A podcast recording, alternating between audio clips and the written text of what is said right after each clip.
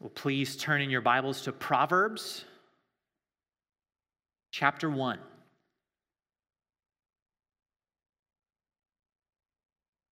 Our text this morning is Proverbs chapter 1, verses 1 to 7.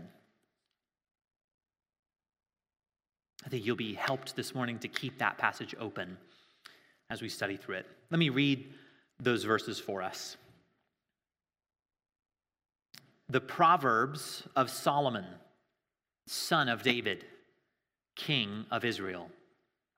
To know wisdom and instruction, to understand words of insight, to receive instruction in wise dealing, in righteousness, justice, and equity, to give prudence to the simple, knowledge and discretion to the youth let the wise hear and increase in learning, and the one who understands obtain guidance.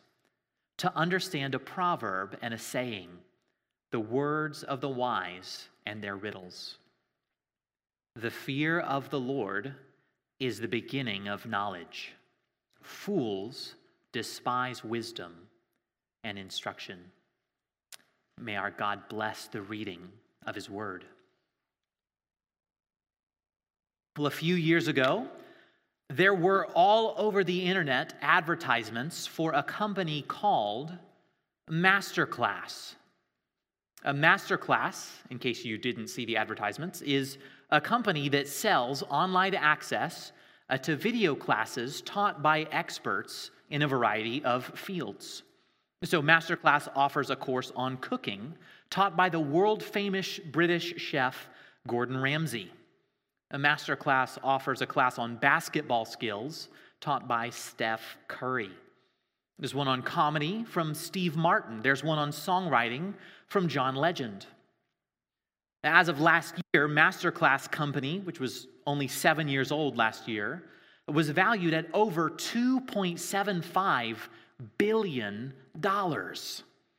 So, to put it mildly, they've done well in their first seven years.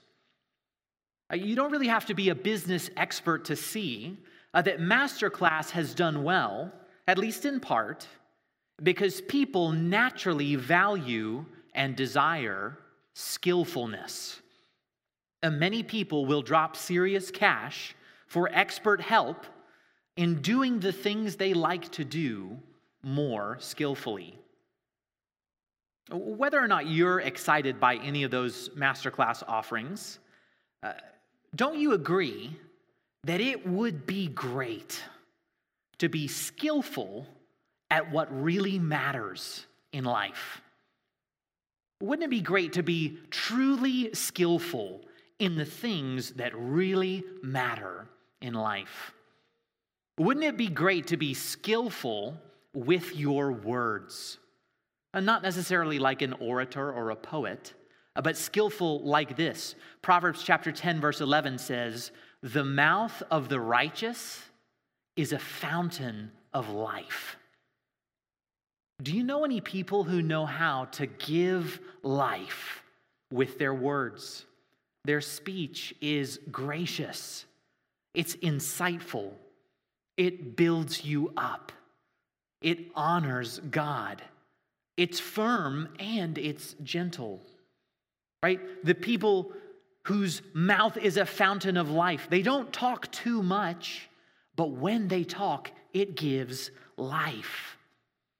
Wouldn't it be great to be skillful with your words like that?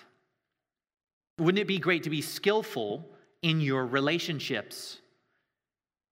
Wouldn't it be great to, to know how to be kind and helpful to the many different kinds of people in your life? Wouldn't it be good to know how to love prudently in the many different sorts of relationships that we all have in all their complexity?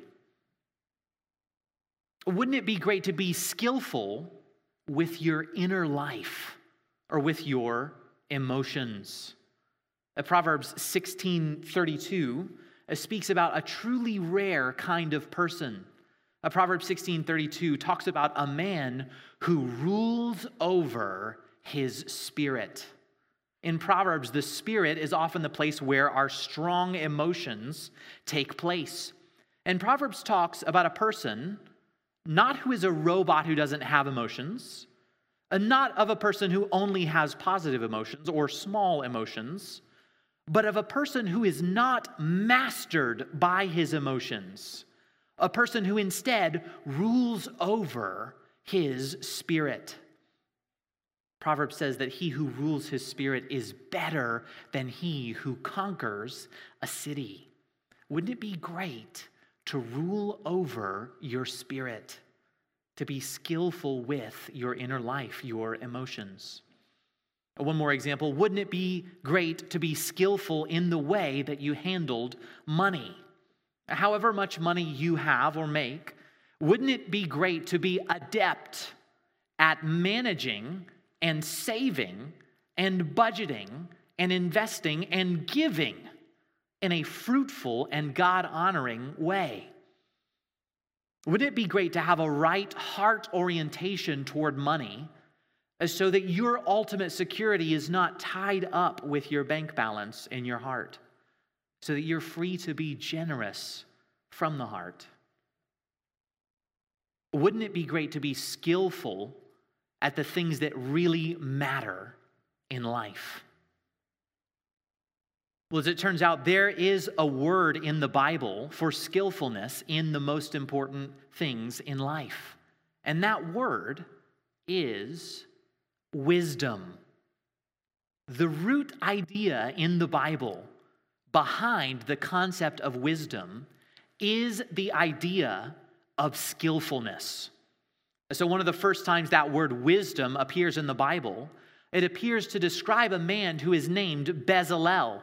And Bezalel was a craftsman whom God had gifted to construct the tabernacle described in Exodus. God says this in Exodus chapter 31. He says, See, I have called by name Bezalel, the son of Uri, son of Hur, of the tribe of Judah, and I have filled him with the Spirit of God, with ability or literally with wisdom and intelligence, with knowledge and all craftsmanship, to devise artistic designs, to work in gold, silver, and bronze, in cutting stones for setting, and in carving wood to work in every craft. Bezalel was given by God skill, or literally wisdom, at sculpting and stone cutting and carving. Bezalel had the skills, the wisdom to construct a tabernacle that was both functional and beautiful, right? Bezalel's skillfulness is a subspecies of wisdom.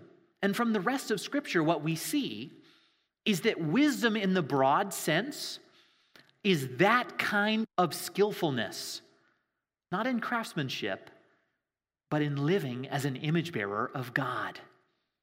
Wisdom is being skillful with our words, in our relationships, with our emotions, with our money, in our work, in our families, in our thought life, in our worship, just like Bezalel was skillful as an artist, as a craftsman. Wisdom is knowing how to make it work and how to make it flourish, how to make it functional and beautiful and life giving. Uh, you, know, you might know that the book of the Bible that speaks the most about wisdom uh, is the one from which our passage this morning comes. It's the book of Proverbs, which, Lord willing, we'll be studying over the next few months. Uh, the book of Proverbs is not an online video course, but it is something like a biblical masterclass on wisdom. Proverbs is about how to live skillfully in God's world. Our sermon text this morning is the introduction to Proverbs, and my hope and prayer is yes, that this passage would feed and instruct us. But I think that the author's intent behind the introduction to Proverbs is actually to leave you wanting to read the rest of the book. That's what a good introduction does, isn't it? Four points as we dive into our text this morning. Four points. I'll give them to you as we go. First point is the author of Proverbs, the author of Proverbs.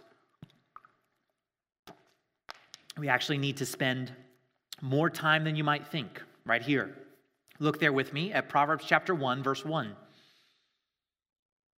That verse reads The Proverbs of Solomon, the son of David, king of Israel. The primary human author of the book of Proverbs is King Solomon, the king of God's people who ruled in Jerusalem around 900 BC. We say that Solomon was the primary human author of Proverbs because there are some sections that were clearly written by others, some of whom appear to have lived after Solomon.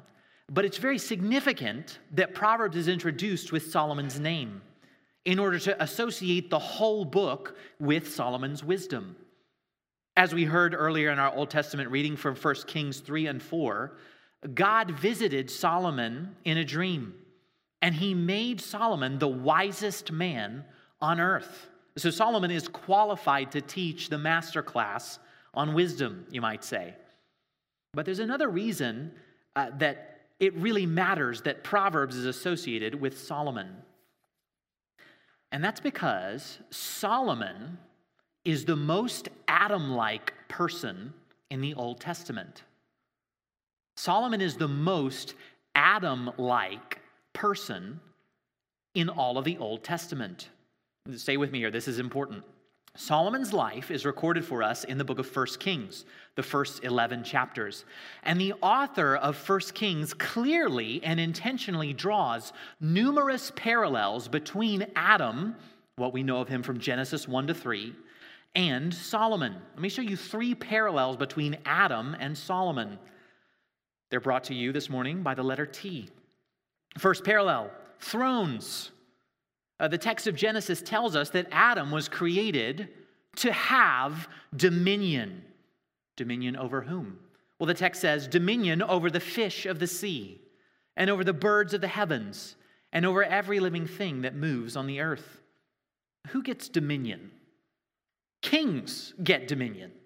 Right? Adam didn't have a literal physical throne, as far as we know.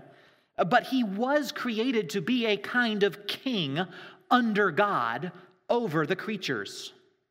Adam was a king. Solomon was also a king. In our Old Testament reading from 1 Kings chapter 4, a few verses before our reading actually, the author tells us that God gave Solomon dominion, same word from Genesis, over all of the kings west of the Euphrates. And remember, we're told specifically in chapter 4, verse 33 of First Kings, that Solomon spoke of beasts and of birds and of reptiles and of fish. Why does the author tell us that? Right? We don't, he doesn't tell us Solomon's height or his favorite sport, but he tells us hey, Solomon, he wrote about the animals, he studied them. Why? It's because Solomon is fulfilling Adam's job as the king of the creatures. Right? You see? Adam and Solomon sit on thrones, so to speak. Second parallel between Adam and Solomon temples, thrones, and temples. Before the fall, Adam lived in the Garden of Eden, where God dwelt together with man. Well, what do you call it where God dwells with man? Well, the Bible calls it a temple. Right? Eden was a temple like garden. It was filled with beautiful plants. God dwelt there with man. We're told, seemingly randomly, that there was gold in the vicinity of Eden. And when Adam gets kicked out of the temple like Garden of Eden, who guards the way back in? The cherubim, right? The angels. Adam lives in Eden, God's dwelling place, with beautiful plants and gold that later gets guarded by the cherubim. Well, you might know that Solomon is famous in Scripture for building an extremely garden like temple to symbolize God's dwelling with his people, Israel. Solomon's temple had engravings of beautiful plants. Inside the temple, there were two massive sculptures of cherubim. And almost everything in the temple was covered with gold. Adam and Solomon are both pictured as men of the temple. The third parallel between Adam and Solomon, our author of Proverbs, is trees, thrones, temples, and trees. What were the two trees in the middle of the garden temple, Eden, with the tree of the knowledge of good and evil and the tree of life. And how did King Adam lose his throne and access to the temple? Well, against God's command, Adam proudly grasped for the tree of the knowledge of good and evil. He tried to decide what was good and what was evil apart from God. That's how Adam fell. Well, how did Solomon become wise? Uh, Solomon humbly asked for what? For the knowledge of good and evil. 1 Kings chapter 3 verse 9 Solomon prays this Give your servant therefore an understanding mind to govern your people that I may discern between good and evil. That's, that's what wisdom is the ability in the details of life to discern between what's good and evil. Adam proudly defies God by grasping for the knowledge of good and evil, and he falls. Solomon humbly asks God for the knowledge of good and evil, and he rises. The book of First Kings tells us that he rises to be the highest of the kings on earth. what was the other tree in the middle of the Garden of Eden? Uh, the tree of life, remember? Near the beginning of the book of Genesis, Adam gets kicked out of the garden so that he can't have the tree of life and live forever. Do you know the only other place in the Old Testament that mentions the tree of life? The only other place in the Old Testament? Proverbs. In the book of Proverbs, we're told that the wisdom that Solomon offers us is a tree of life to those who embrace her. Uh, do you see that the biblical authors are drawing these parallels between Adam and Solomon so that we see Solomon as something like what Adam was meant to become? The Bible presents Adam as the seed, and in some ways, Solomon as the flower, right? You understand? Okay, so that's cool. Why does that matter for a sermon series in Proverbs?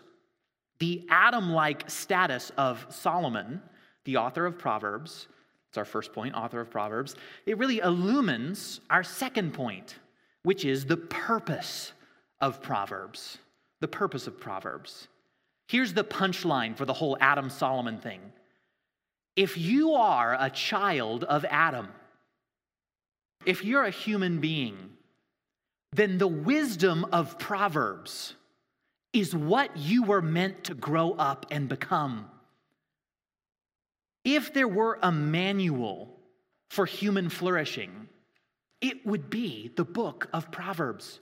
If there were a manual for how to be a mature and flourishing beaver, it would say things like this it would say, Be nocturnal and eat shrubs and clover, chew down trees and build dams to stop flowing water.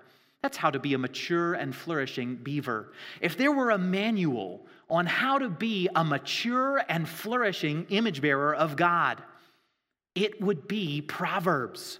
It would say things like this Fear the Lord, listen more than you talk, be kind, work hard, think carefully, run away from sexual immorality.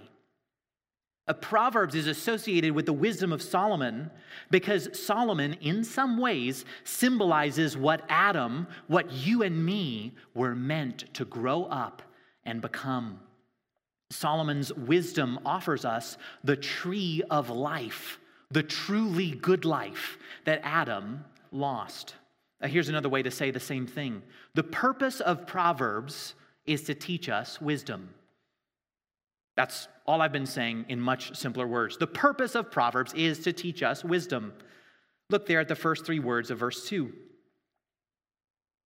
The first three words are to know wisdom. Proverbs was written so that we might know wisdom, so that we might know how to live skillfully. In the next few verses, what we see are a list of words that unpack and explain what wisdom looks like. Let me show you. There again in verse 2, it says, to know wisdom and instruction. I don't think that we should see these, these words as kind of different things than wisdom, but as unpacking wisdom. If I said, I'm going to teach you how to play guitar, how to strum and pluck and solo and use the scales, right? The, the second things, they unpack the first thing, right? You understand? That word translated instruction, it's unpacking the wisdom that Proverbs gives us. And that word instruction, there in verse 2, it often has the idea of correction or of showing us what's wrong. So, as it turns out, in order to get wisdom, we need to be told things that we wouldn't conclude on our own. We need to be told things that are contrary to our natural inclinations.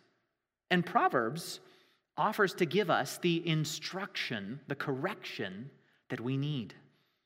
Look at the second line of verse 2 to understand words of insight. Uh, literally, you might translate this line to understand words of understanding. In the Bible, that, you, that word that here gets translated as understand, that word means perceiving the true nature of a situation. There's a story in the Bible where King David's son is sick, and eventually King David's son dies. But David doesn't know yet that his son is dead. He's mourning outside his home. And his servants, who know that his child is dead, they're whispering to each other about the child's death, but they don't want to tell David. And the text says that David understood what was going on. And he said that the child is dead, isn't he? He saw what was going on in the situation. That's a simplistic and a very sad illustration. But do you see the understanding that Proverbs is offering us is the ability to see clearly, to perceive what is truly going on in relationships and situations. Do you know people who have understanding? Right? These are the people that you go to for advice, or I hope these are the people you go to for advice. Right? You explain a situation or a problem or a question or a relationship to them, and they listen and they listen and they listen, and then they just put their finger on the nub of it. They say, It seems like this is what's going on, right? They have understanding, they have perception, they see reality clearly. That's part of the wisdom that Proverbs offers to teach us. And notice Proverbs offers to help us understand words of insight. When someone speaks words that illuminate what's going on, that resonate with your experience, it's like someone throws the floodlights on in the middle of the night, right? It's, it's so helpful. It, it makes you rejoice. Words of understanding, that's what Proverbs offers to us. Look there at verse 3, continuing to unpack the wisdom that Proverbs offers to us. Verse 3 reads, To receive instruction in wise dealing. That word translated wise dealing, uh, it's one word, gets two words in our English translation. It can refer to the ability to make and successfully execute plans. It can mean to accomplish one's mission. Oh, what kind of mission will Proverbs teach me to accomplish? Any kind of selfish mission that I decide on? Uh, no. Look again at verse 3. To receive instruction in wise dealing, verse 3, in righteousness, justice, and equity. Righteousness, justice, and equity. There are particular nuances to each of these words. We're not going to dive into that right now. The author here stacks three synonyms next to each other, all of which describe what is morally good and right. A friend, do you ever find yourself in a situation or a relationship or at a decision point where, by God's grace, you really want to do the right thing? But you don't know what that is. If that's you, then what you need is wisdom. Wisdom involves the ability to discern what is right and just and equitable in the everyday complexities of our lives. That's what Proverbs is offering to teach you. Verse 4 uh, the purpose of Proverbs is to give prudence to the simple. In Proverbs, the simple uh, are people who are uninformed or naive or inexperienced. So fools are hardened against wisdom. They've consciously chosen to reject wisdom. The simple just haven't received it yet. Well, Proverbs offers to give simple people prudence. This is what Bible scholar Tremper Longman says about that word translated prudence. He says, Prudence carefully considers a situation before rushing in, it implies cool headedness. Another scholar says that prudence includes the ability to devise tactics in the attaining of one's goals.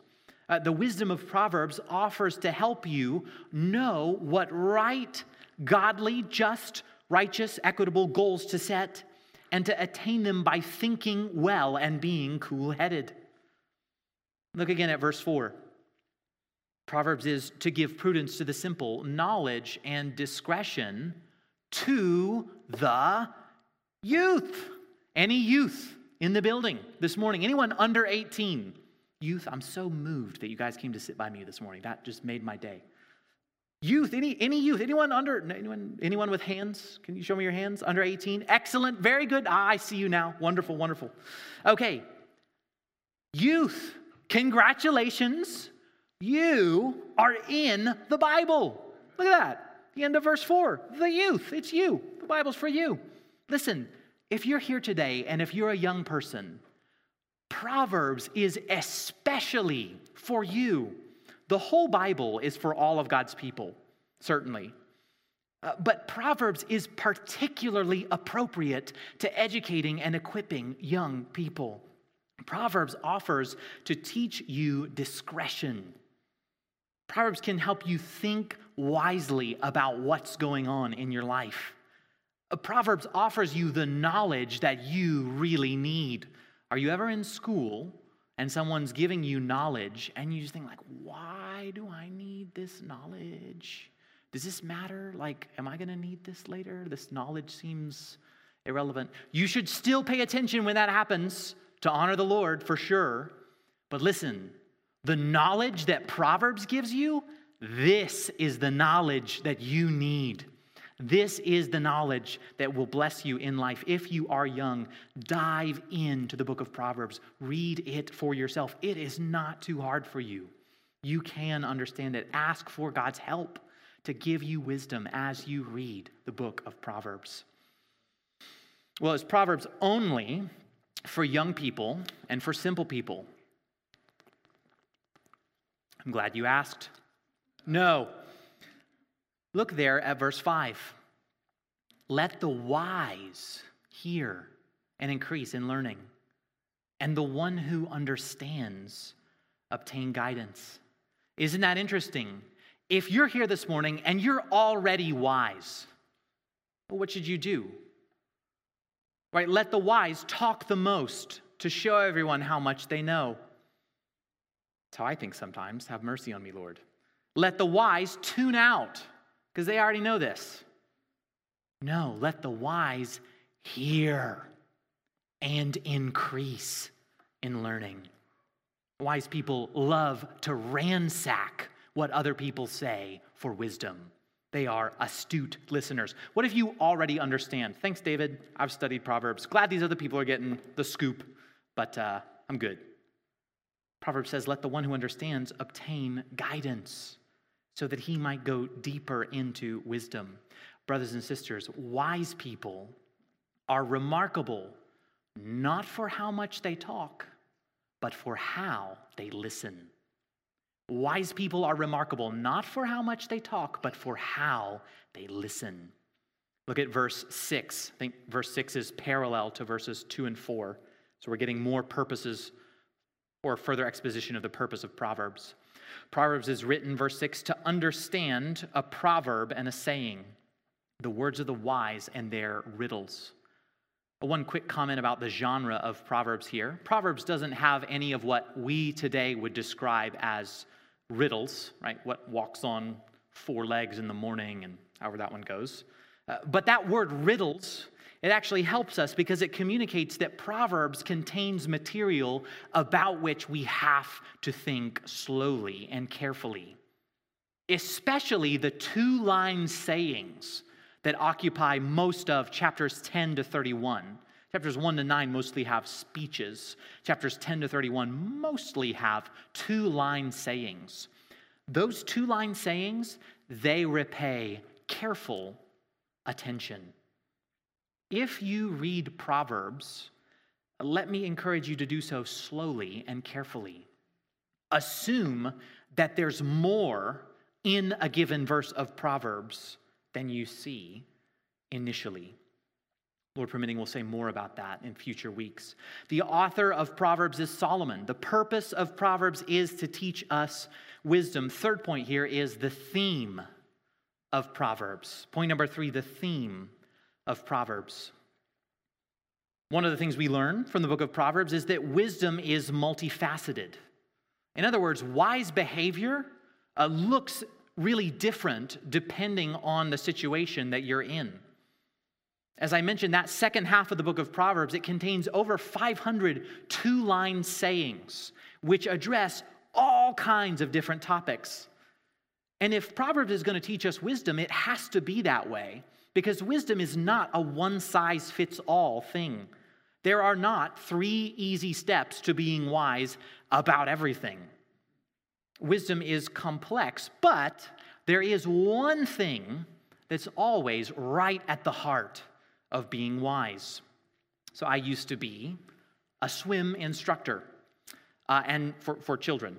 Uh, and swimming is a pretty complex skill, right? Almost every part of your body is involved. There is not one simple step to swimming good freestyle. But for small children, there is one thing that can really make or break almost everything else that you're doing. And that is, free swim lesson here, looking down at the bottom of the pool while you're trying to swim. See, small children have relatively large and heavy heads uh, compared to the rest of their bodies. So if you try to swim as a kid looking up, your hindquarters will drop and wiggle, and you'll spend most of your energy trying to stay up. But if you will just put your head down, if you look at the black line on the bottom of the pool, your body will become a flat and floating sea vessel. And everything else that you're doing becomes a lot simpler. It's amazing how many problems go away when you just get your head position right. The beginning of good swim technique is looking down. Well, here in verse 7, we get the beginning of true wisdom. In fact, the beginning even of all knowledge that's ultimately worth having. Look there at the, la- the first line of verse 7. Proverb says, The fear of the Lord is the beginning of knowledge. Listen, the first and most essential step to living skillfully in God's word is fearing the Lord. Let me just give you a really easy definition of the fear of the Lord. I'm, I'm drawing here from Charles Bridges and from Mike Reeves here. Lord permitting, we'll say much more about the fear of the Lord in coming weeks. Just give you a quick definition. The fear of the Lord is humility, awe, reverence, and delight toward God that shapes everything you do. H A R D, hard. Humility, awe, reverence, and delight. I would have liked to spell a more positive word, but there you have it. The fear of the Lord is humility, awe, reverence, and delight toward God that shapes everything you do. The beginning of knowing what you need to know, of being skillful in life, is not looking down, it's looking up. It's your head position. What are you going through life looking at? Who are you going through life most conscious of? If you want to be skillful in life, go through life with humble, awe filled, reverent, delightful fear of God. If you want to be skillful in speaking wise words, remember that God is holy and hears everything you say and knows why you say it. If you want to be skillful in your relationships, keep in mind how God has dealt with you in kindness and faithfulness.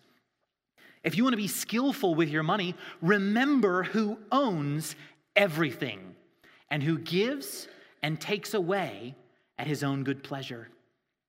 The beginning of true knowledge, the beginning of wisdom is the fear of the Lord humility, awe, reverence, and delight toward God. Friend, let me ask you is that how you live? Do you do what you do in life because of your humble, awe filled reverence and delight in God? Does the fear of God regulate your emotions and your speech and your spending? Does reverent regard for the glory of God master you? Is that the engine that drives your thinking and your behavior? Or, friends, could it be that the root problem behind our lack of skillfulness in life is actually that we don't fear God? Could it be that we actually run afoul of wisdom, not because we're uninformed, but because we don't fear our Creator?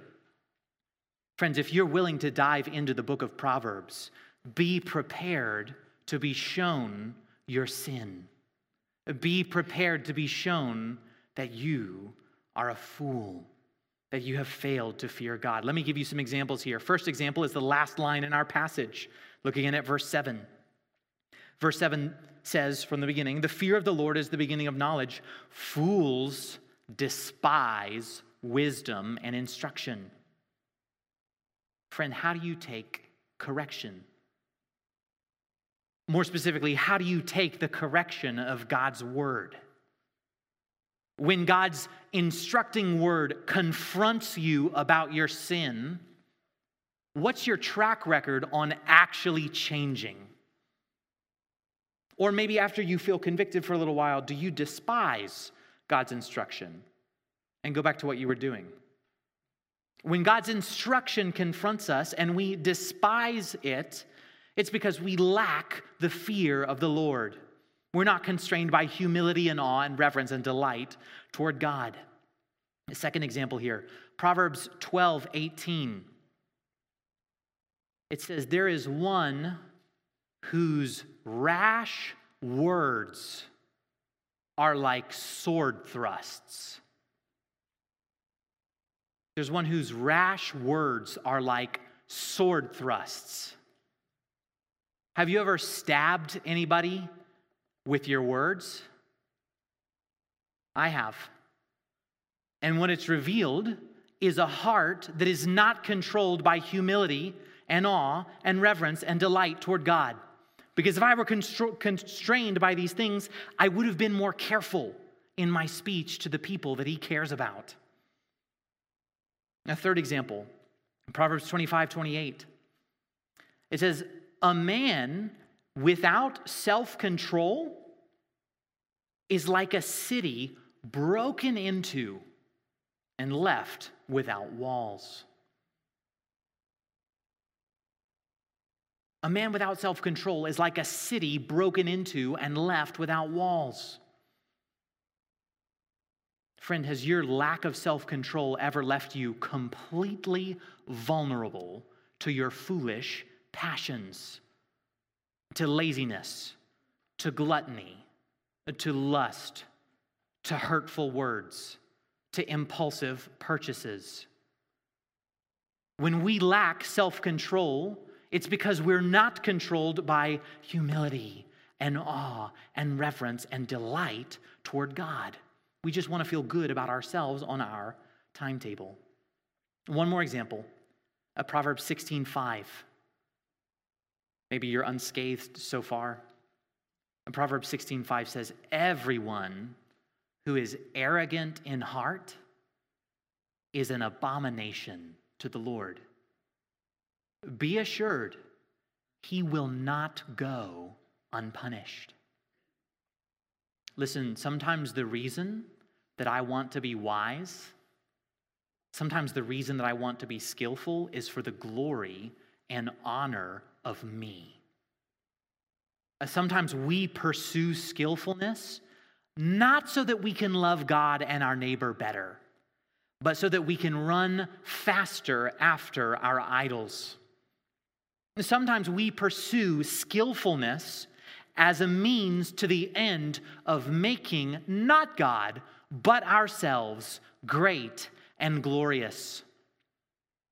And, brothers and sisters, that, however skillful we might be, is monumentally foolish in a world ruled by a holy God.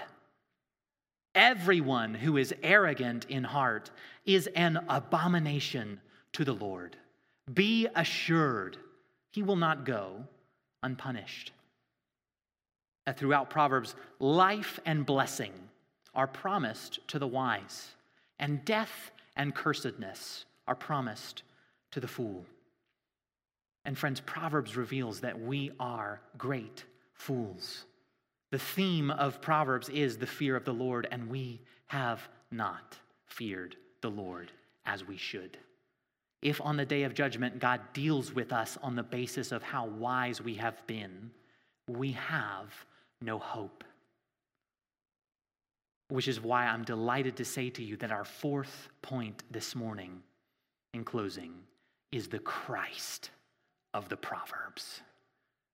Brothers and sisters, Proverbs is written to teach us wisdom, but Proverbs is not a moralistic self help book in the middle of a Bible that is otherwise about Jesus. Proverbs is written to point us to the Son of David, the King of Israel.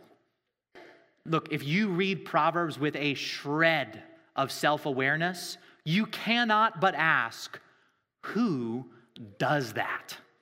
Right? Who measures up to the wisdom fleshed out for us in gritty detail in Proverbs?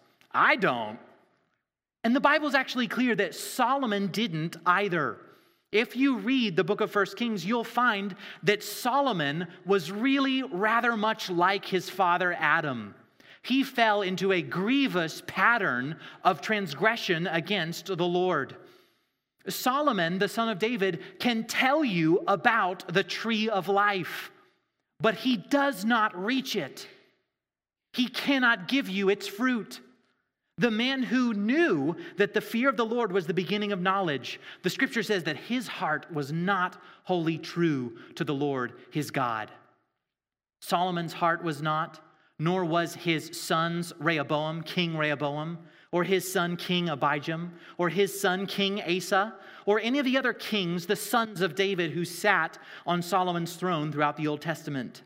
But 200 years after Solomon sat on his throne, listen to what Isaiah the prophet wrote about the son of David who was to come. Isaiah 11, 1 to 3. Isaiah prophesies, he says, There shall come forth a shoot from the stump of Jesse Jesse is Solomon's grandpa. Isaiah says, And a branch from his roots shall bear fruit, and the Spirit of the Lord shall rest upon him. Listen, the Spirit of wisdom and understanding. Do those terms sound familiar? The Spirit of counsel and might, the Spirit of knowledge and the fear of the Lord.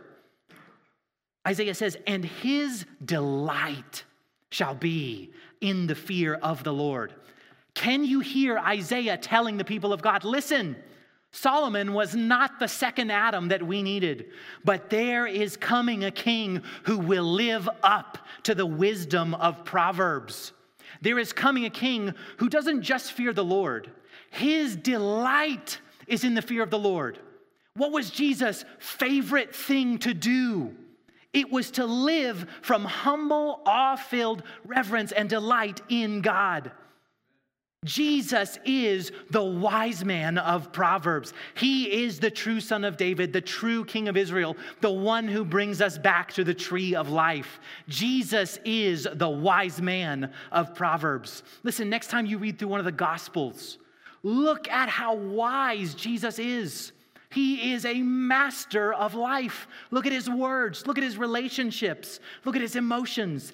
He does all things well, as we sang about earlier. Adam was created to be a wise and kingly image bearer of God. Solomon shows us in some ways, imperfectly, what Adam should have become. Jesus is in every way the perfect image of the only wise God. And even though Jesus, more than anyone who ever lived, deserved the blessedness and life that wisdom offers, Jesus died as a curse in the place of fools like you and me. Proverbs 16:5 Everyone who is arrogant in heart is an abomination to the Lord. Be assured he will not go unpunished. Friends, this is our hope. Our arrogance has been punished. The punishment that brought us peace was on Jesus. Jesus, the wise man, died in the place of fools to take our curse so that we might have the tree of life. If you're here this morning and you are unsure in any way of your standing before God, of whether you live under his blessing and will receive life from him, or under his curse and are headed for death, then the good news for you is that if you will trust in Jesus Christ, God will deal with you not as you deserve for your foolishness, but according to his mercy. You will get what Jesus deserved. He will have taken what you deserve. Jesus didn't just die in the place of the fool, but precisely because he was wise unto death. Uh, three days after he died, God raised Jesus to life. And listen, King Jesus has been exalted higher than Solomon ever thought of going. Jesus has been given the throne at the right hand of God the Father. Jesus has created the true temple of God, us, his body, the church. Jesus died on a tree as a curse to restore our access to the tree of life.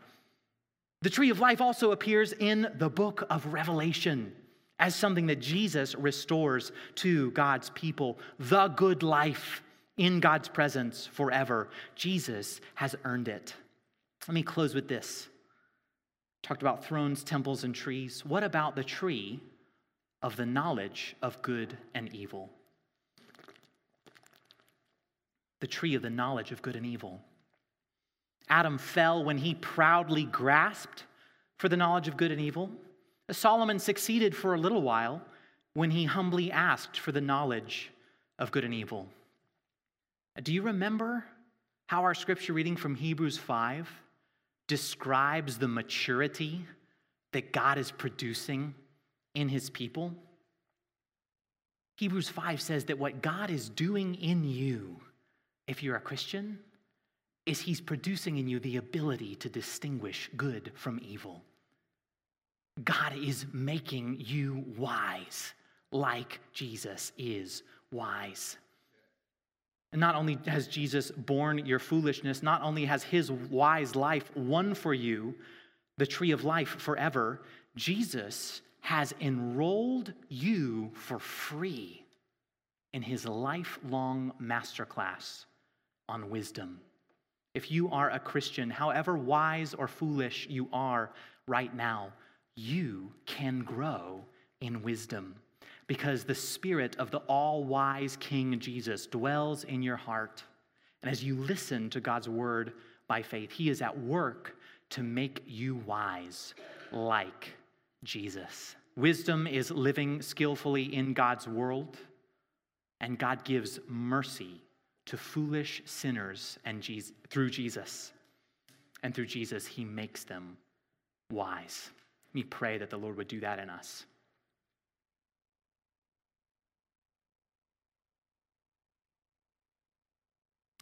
Father, we thank you for this book of Proverbs. Lord, we thank you for the wisdom that you show us in Proverbs. God, we thank you for Jesus Christ the wise son of David, cursed in our place as a fool, risen, justified, and given eternal life for our own salvation and life. God, please, as we study Proverbs together by your permission, would you make us wise like Jesus is wise to the glory of your name and the joy of your people? Through Christ. Amen. If you're able, please stand as we sing our final hymn.